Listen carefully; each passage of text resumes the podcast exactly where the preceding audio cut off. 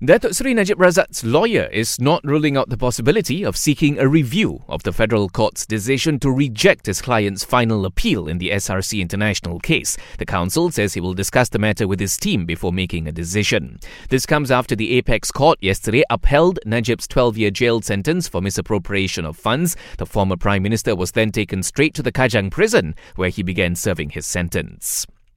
Malaysia is eager to learn from Thailand about the use of cannabis for medical purposes. Health Minister Khairy Jamaluddin, who is in Thailand for an official visit, says he hopes the two countries can exchange technical knowledge and clinical research on the matter.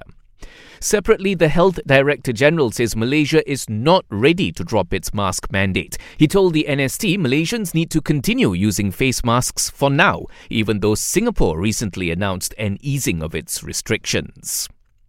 The role of the Special Task Force Against Inflation is not limited to tackling the rising prices of goods. Its chairman says their next move is to focus on other matters related to the problem of inflation in general. And the Transport Ministry is working on a comprehensive action plan to help ease the backlog of candidates waiting to get their driver's license.